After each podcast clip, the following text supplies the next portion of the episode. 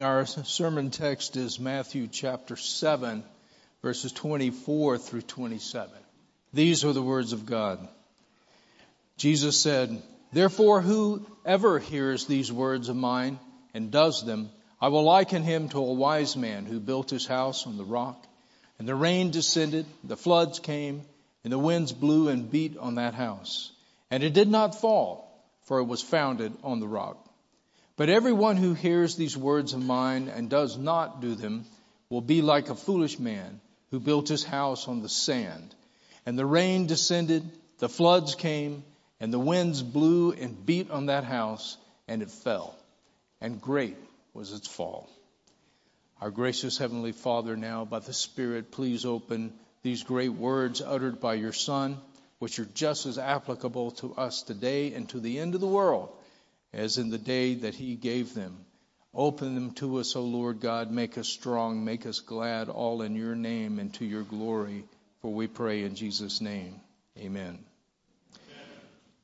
The issue of ultimate authority is always the foundational issue for any person, for any institution, marriage, family, business, government, and any society. This is the point that Jesus is making in our text. Now, this is the conclusion and climax to Jesus' famous Sermon on the Mount. He describes two houses, one that stands in the storm because it's built on a foundation of the rock, and the other house that falls because it is built on a foundation of sand, verses 25 and 26. And what is the foundation of the rock? It is Christ and His words. Verse 24. One builds on that foundation of rock by hearing Christ's words and doing them. Verse 24. And the foundation of sand, it is anything other than Christ and His Word. Verse 26. Of all the apparently infinite varieties of ultimate authorities that people can build their lives on, even if it is the ever popular ultimately uh, authority of our own feelings, our own opinions, our own felt needs, it is all sand. White sand, beige sand, gray sand, black sand, fine sand, coarse sand, fluffy sand, packed sand. It is all just sand. And any life, any institution, any society built on it is going to sag, is going to crack, and is going to ultimately collapse. It is just a matter of time.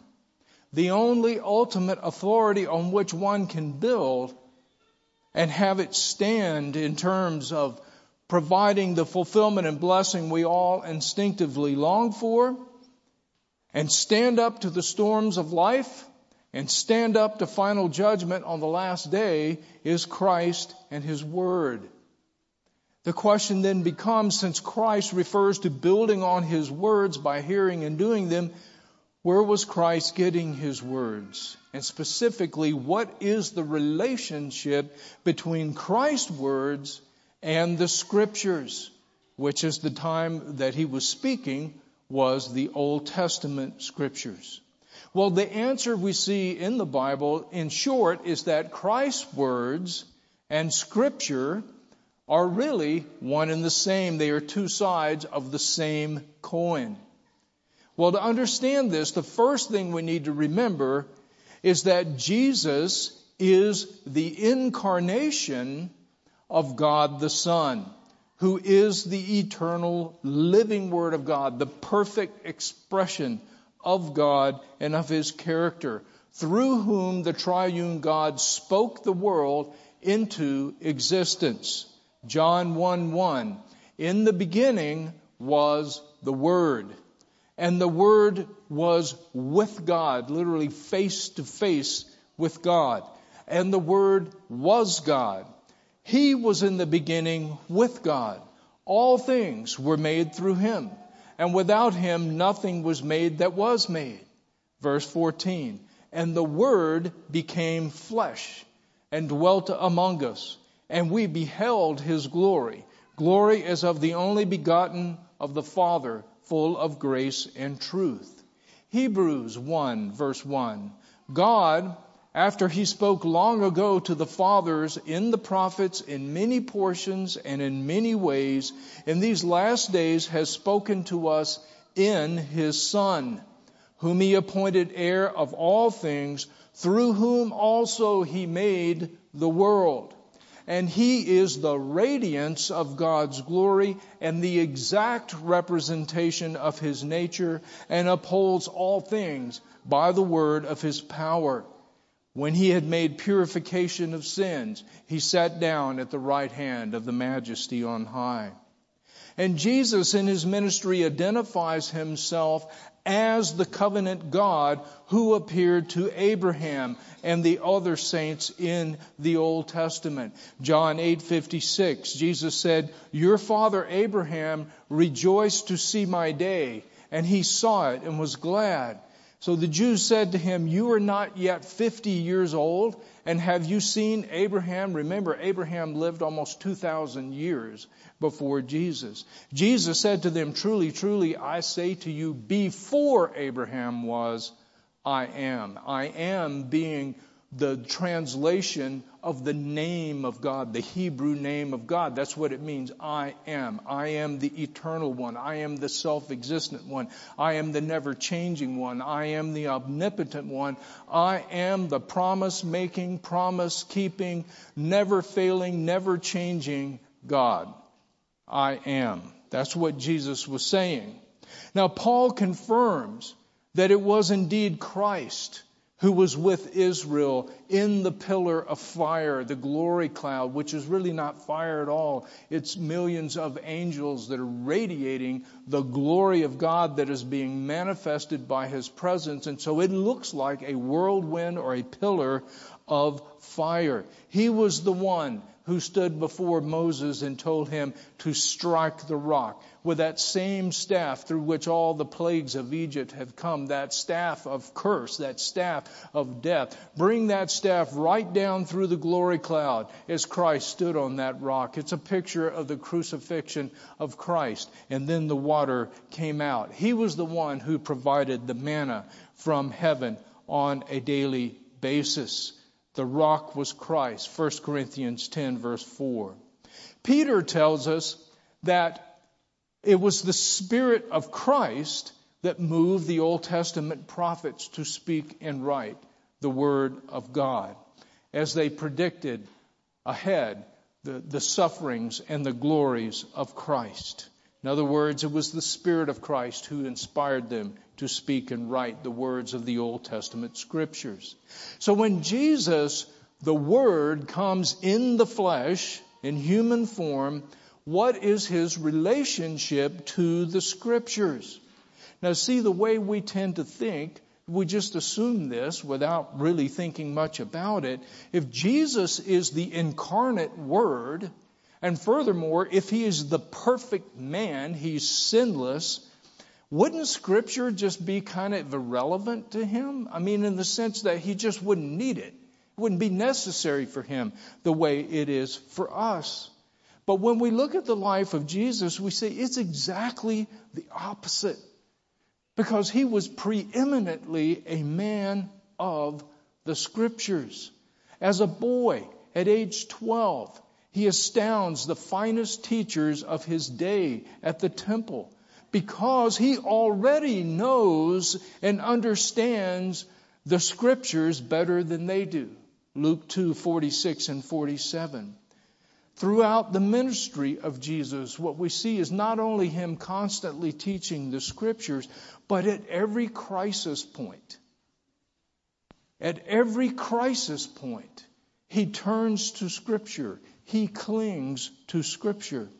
When he's tempted by the devil in the desert after 40 days without food, he quotes Scripture in response to every single temptation.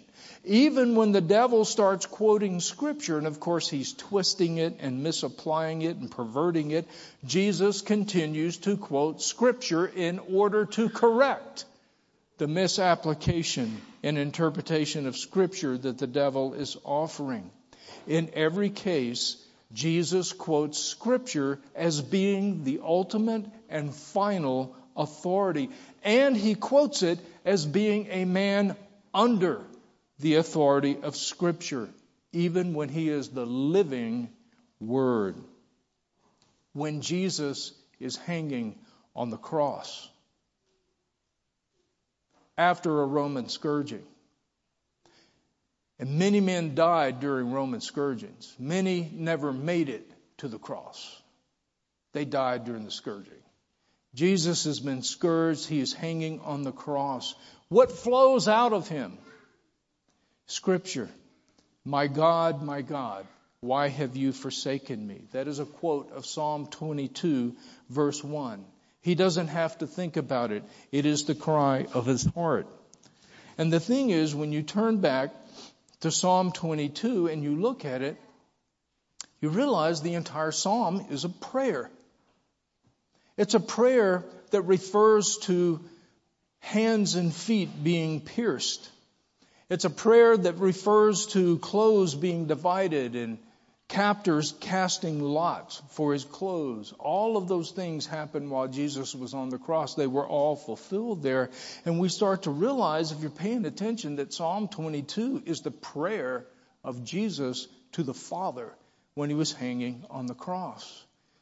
It was given back in time through the lips of David, and now it's taken up by Christ who wrote them in the first place.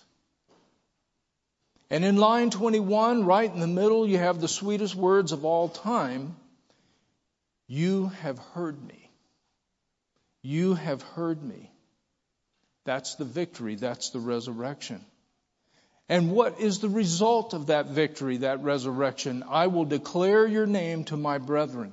In the midst of the assembly, the congregation, I will praise you. Verse 27 All the ends of the world shall remember and turn to the Lord, and all the families of the nations shall worship before you, for the kingdom is the Lord's, and he rules over the nations. Even after his resurrection, we see Jesus continuing the same way. In Luke 24, he appears to two disciples walking along the road, confused and distraught. Jesus whom they hoped was the Christ, has been crucified. And now they've been perplexed by the claim of some of their uh, of the women of their group who have claimed angels appeared to them saying that Jesus was written, risen.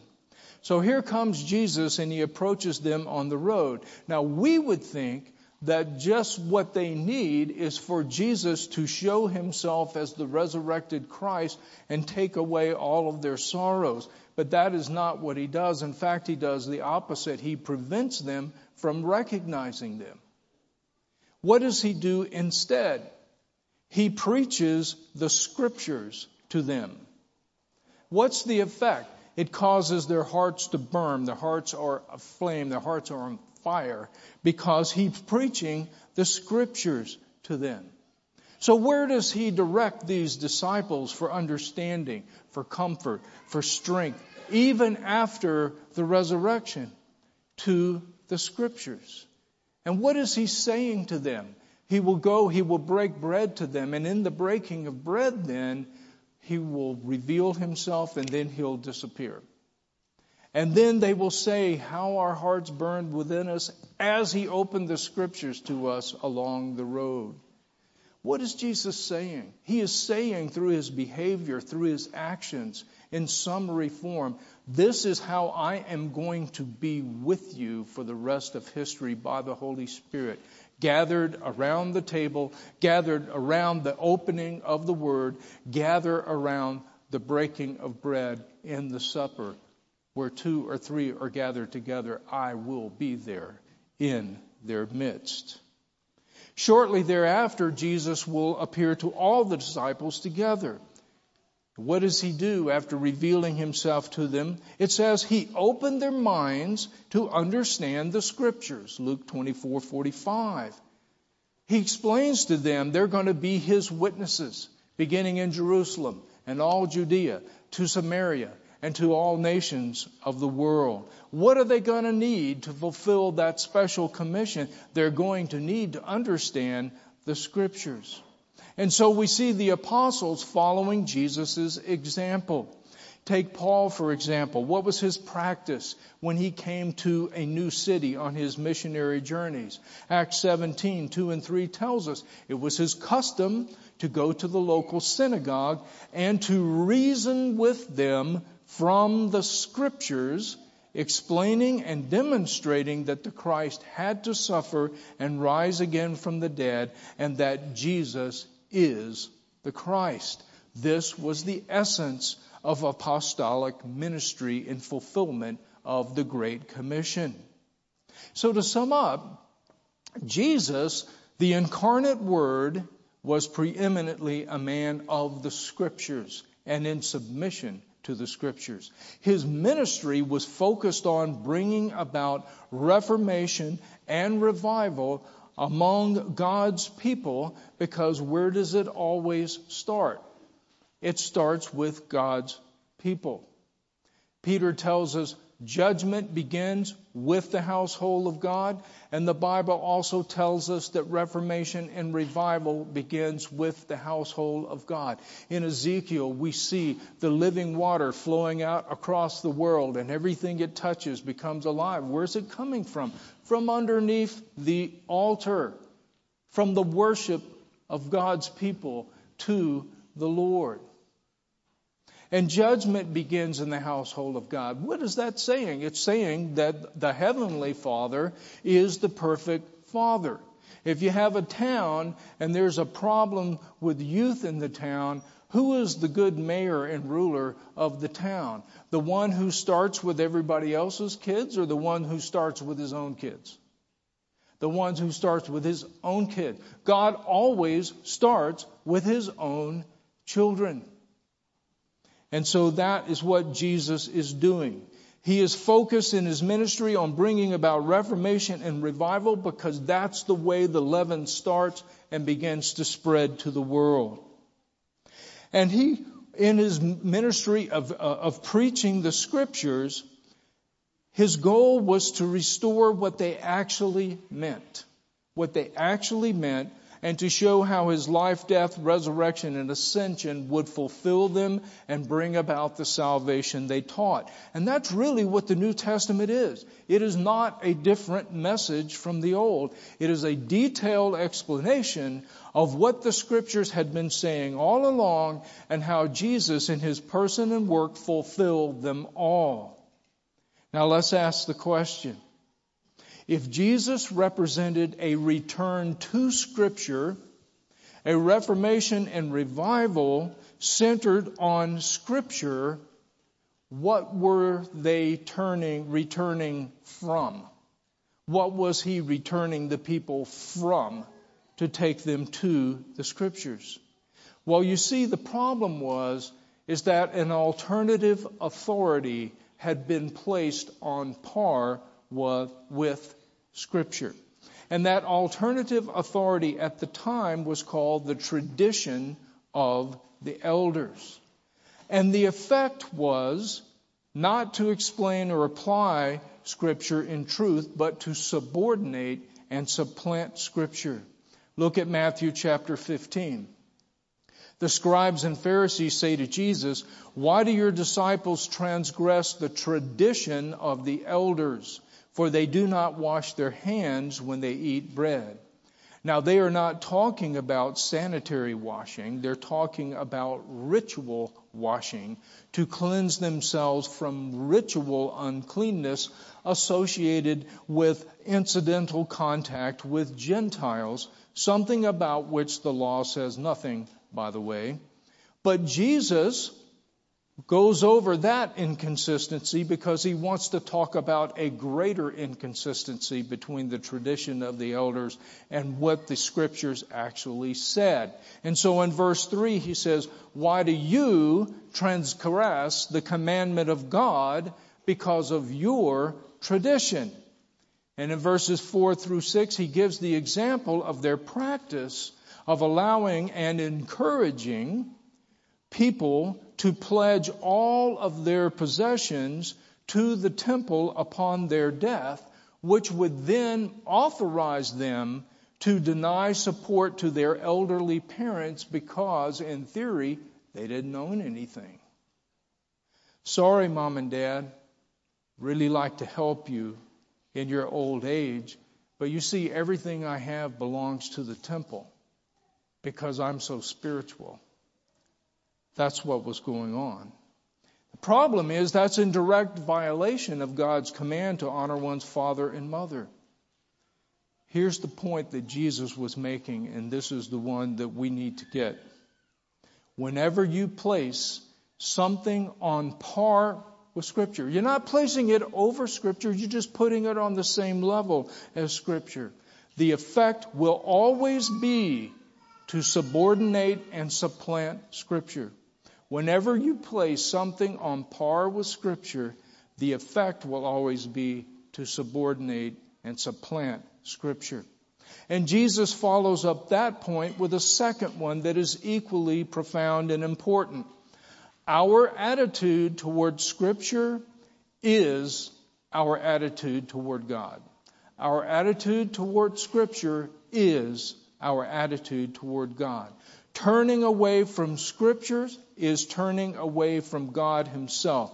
Verses 7 through 9. Jesus said, Well did Isaiah prophesy about you, saying, These people draw near to me with their mouth and honor me with their lips, but their heart is far from me. In vain they worship me, teaching as doctrines the commandments of men.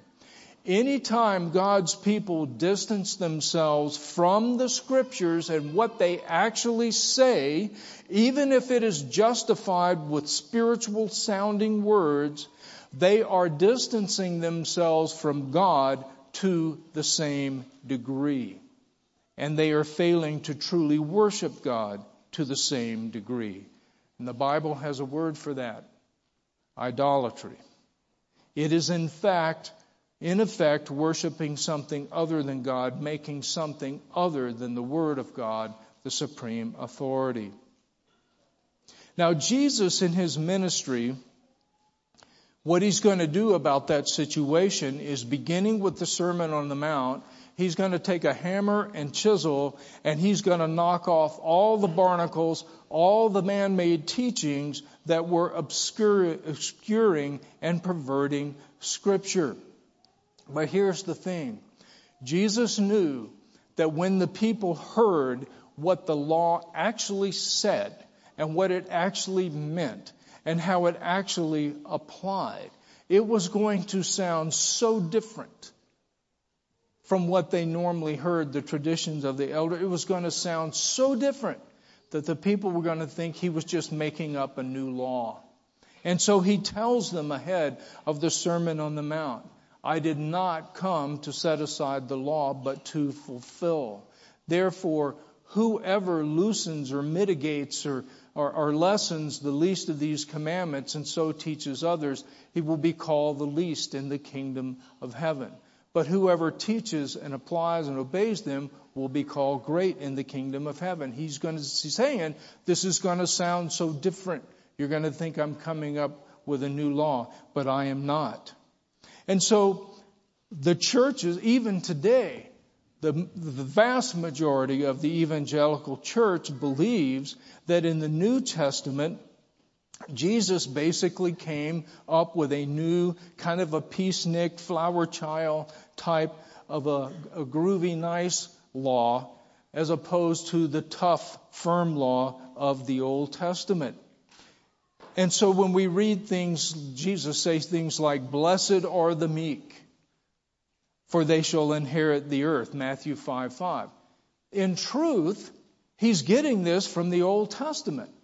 That's an exact quote of Psalm 37, verse 11. Blessed are the meek, for they shall inherit the earth. Psalm 37 is a psalm of David. It was written in his old age, looking back on his life, drawing lessons from it for the younger generation. And the setting of the whole psalm is trying to honor the Lord in the midst of powerful and wicked men who are in control and seem to be winning. Can anybody identify with that? Trying to serve the Lord in the midst of powerful and wicked men who were in control and seemed to be winning. And David's word is to them, the younger generation, throughout this psalm is this is a war, not a skirmish. The winner is determined in the long term. Do not take your view of this war from the foxhole that you are in, where you're taking more lead than what you're giving. It seems like there's no hope for the righteous. Remember what you saw from the mountaintop of scripture when you could see the whole battlefield down through history. Remember that this is the Lord's battle. It's not about what we can do. It's about what He can do. And He has already won the crucial victory over Satan, sin, and death. D-Day has already occurred. You're not at Dunkirk. We're not waiting for an evacuation. We're at the Battle of the Bulge, and it may look bleak, but you hold on and you be faithful. And so the psalm says in verse 7 Do not fret because of the man who brings wicked schemes to pass.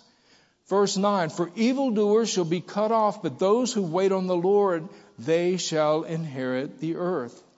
For yet a little while, and the wicked shall be no more. Indeed, you will look carefully for his place, but it shall be no more. But the meek shall inherit the earth, and shall delight themselves in the abundance of peace.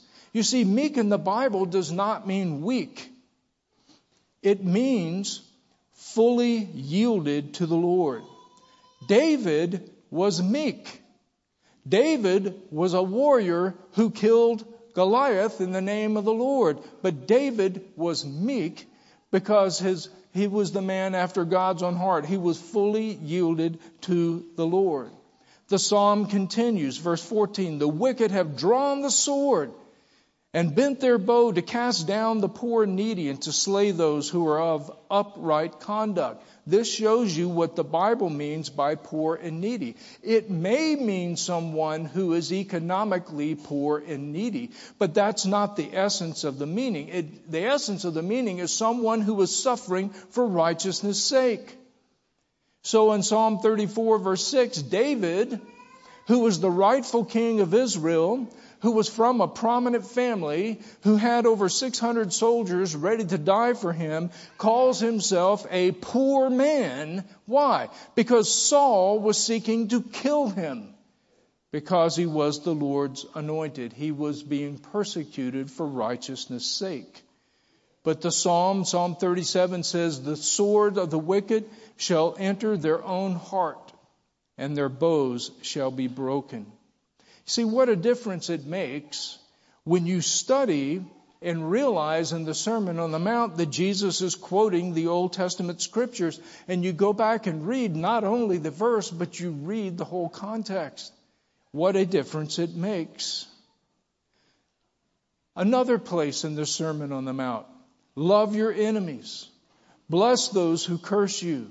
Do good to those who hate you. Matthew 5:43. Now certainly, surely this is a new law that Jesus is giving. Certainly, this language does not come from the Old Testament, except for the fact that it does. Proverbs 25 21. If your enemy is hungry, give him bread to eat. And if he is thirsty, give him water to drink. Now that's flower child philosophy, right? Well, let's read on. Let's go to the next verse, verse 22. For so you will heap coals of fire on his head, and the Lord will reward you. Coals of fire on the head. That kind of sounds more like warfare, doesn't it?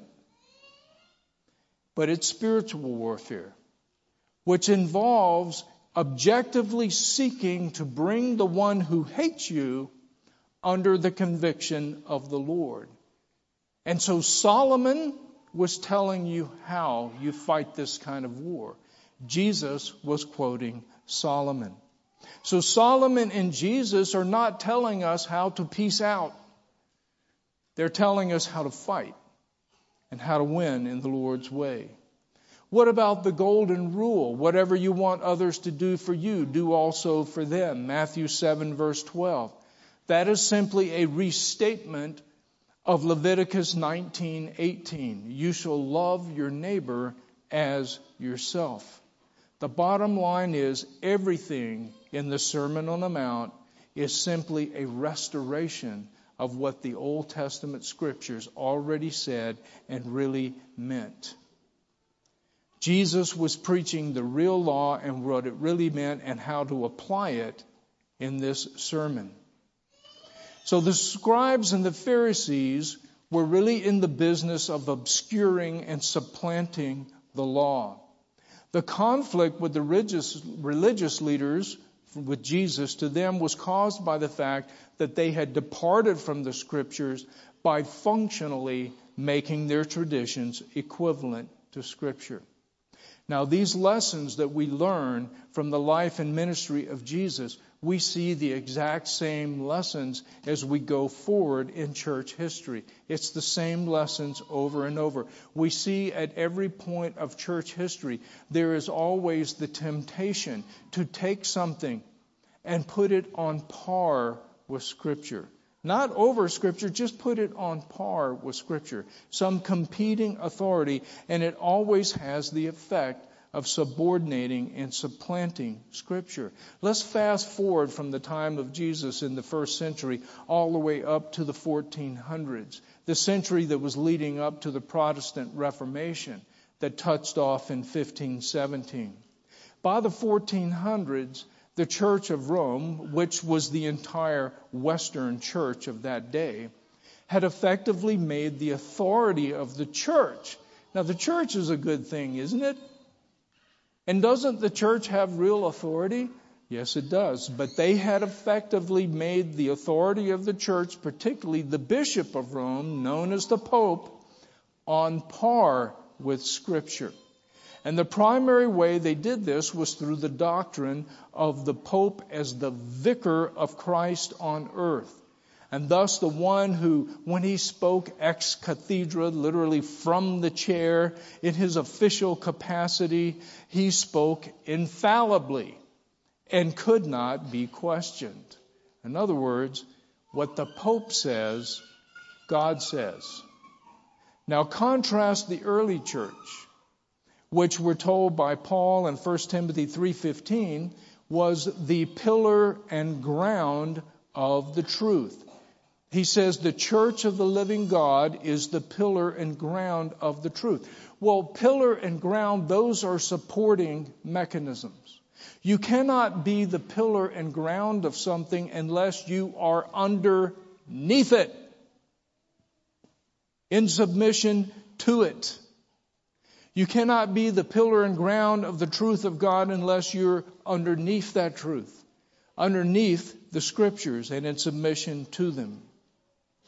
And so this doctrine that the Pope spoke infallibly and could not be questioned, thus he was on par with scripture, you might call that the divine right of popes, what the Pope says, God says. It was mirrored in that time in civil society by the claim of kings that they had the same sort of divine right. What the king says, God says, and cannot be questioned.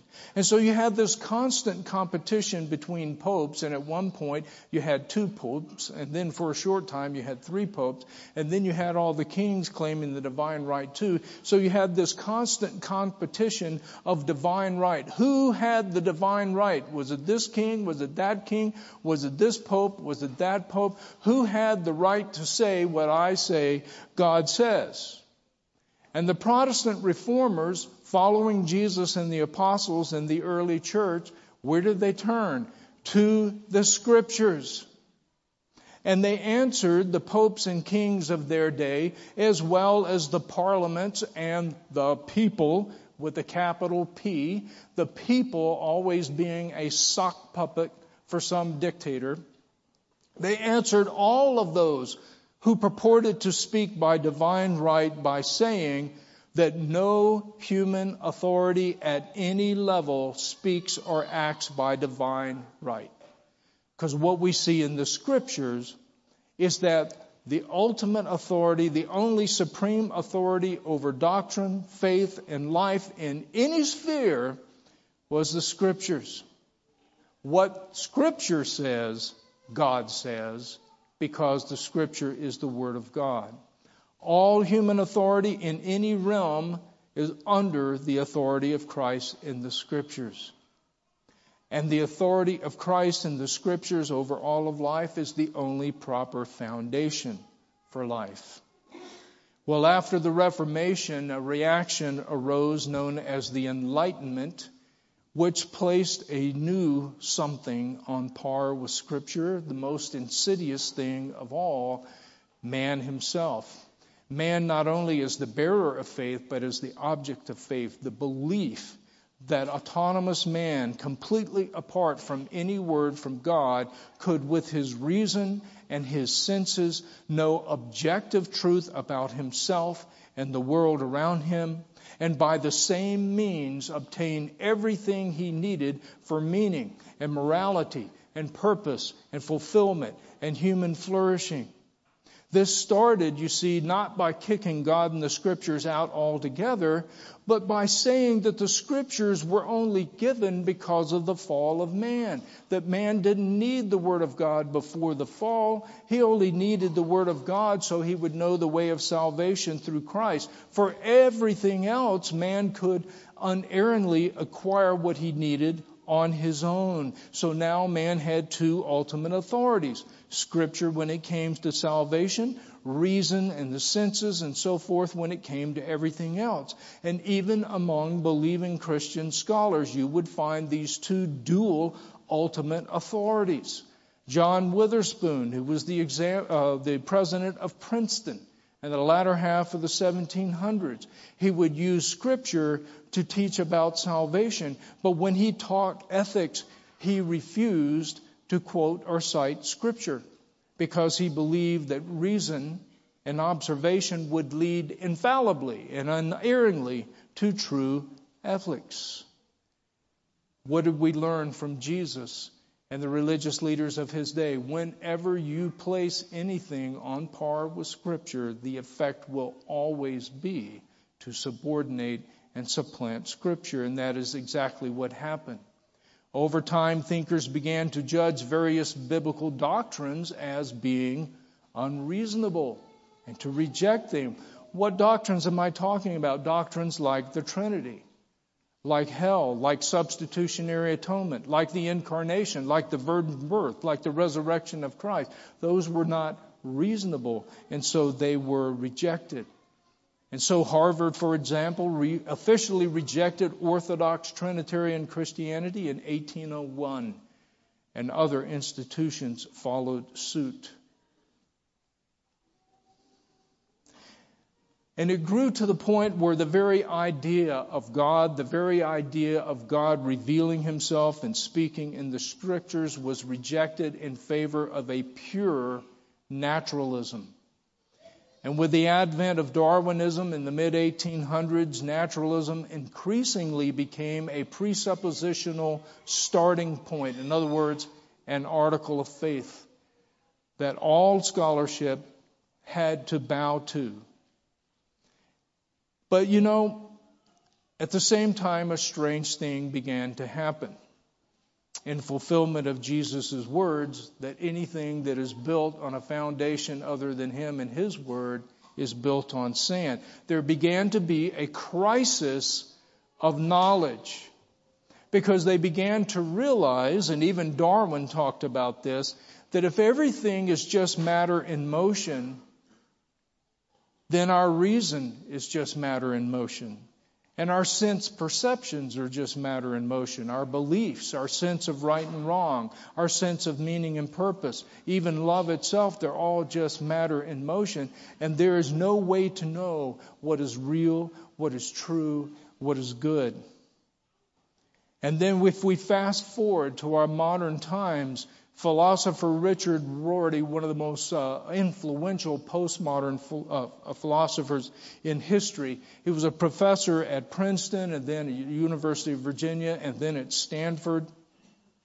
He wrote an article in which he said the very notion of truth is undarwinian, does not fit with naturalism. He wrote that the very idea of objective truth, and I'm quoting here, is a remnant of the idea that the world is a divine creation, the work of someone who had something in mind, who himself spoke some language in which he described his own project. That's exactly what the Bible is. That's exactly what it claims to be the Word of the Creator and Redeemer God. And when we pick up that Word and read it, we see Him speaking when there was no one to hear but Father, Son, and Holy Spirit. And so we see that to speak, to reveal himself, and to relate is of the very nature of God. And then we see God speaking to Adam and Eve before the fall, before sin ever entered the world, and telling them all sorts of things that they could not know any other way, and speaking to them out of love as part of a personal relationship with them. And so we see God never intended man to live apart from a personal relationship with Him and apart from His Word. And we see in Genesis 5:1 it referring to the book of the generations of Adam. And the Hebrew word there used for book is very specific. It means a written record. And so we see from the beginning that man was intended not only to hear God's words, but to write them down and preserve them to pass on to subsequent generations. And we see all of this is to restore man for what he was created for in the beginning. So, what is our task today, Christians, as we see the ground shaking around us and the tectonic plates of society shifting this way and that? Number one, we need to remember our first sermon in this series. We need to remember who is the Lord of the earthquake, who is the Lord of the storm, who is the Lord shaking the ground so that all the false foundations are revealed to be false foundations. That's Christ Himself. Second, we need to remember the centrality of worship. Us coming to Him around the table, around the Word, honoring and confessing Him as Lord, confessing our sins, singing His praises, being His people, being conformed to His image. And thirdly, we need to have the same project that Jesus did. We need to be seeking reformation and revival in our own day. Based on what?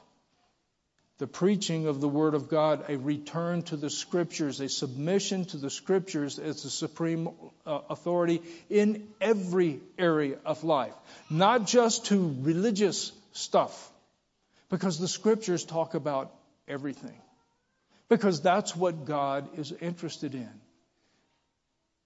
You see, Jesus' salvation, it's not an underground railroad. Jesus is not trying to grab a few of Satan's souls and smuggle us across the border to heaven where he has real power. No, Jesus is coming and claiming everything. It's not just the case that Jesus wins in eternity, Jesus wins in history. Jesus doesn't just win in heaven, Jesus wins on earth. History is not a stalemate between Christ and the devil, where finally Christ, after trading down and getting a few of Satan's pieces, finally knocks the chessboard in the air and says, I've had enough. No, history is complete victory, complete restoration of all that God intended from the beginning by Jesus Christ. What does Satan win? Satan wins nothing. What does Christ win? Christ wins everything. He wins in history and eternity, on the earth and in heaven. Jesus wins. In the name of the Father, and the Son, and the Holy Spirit. Amen.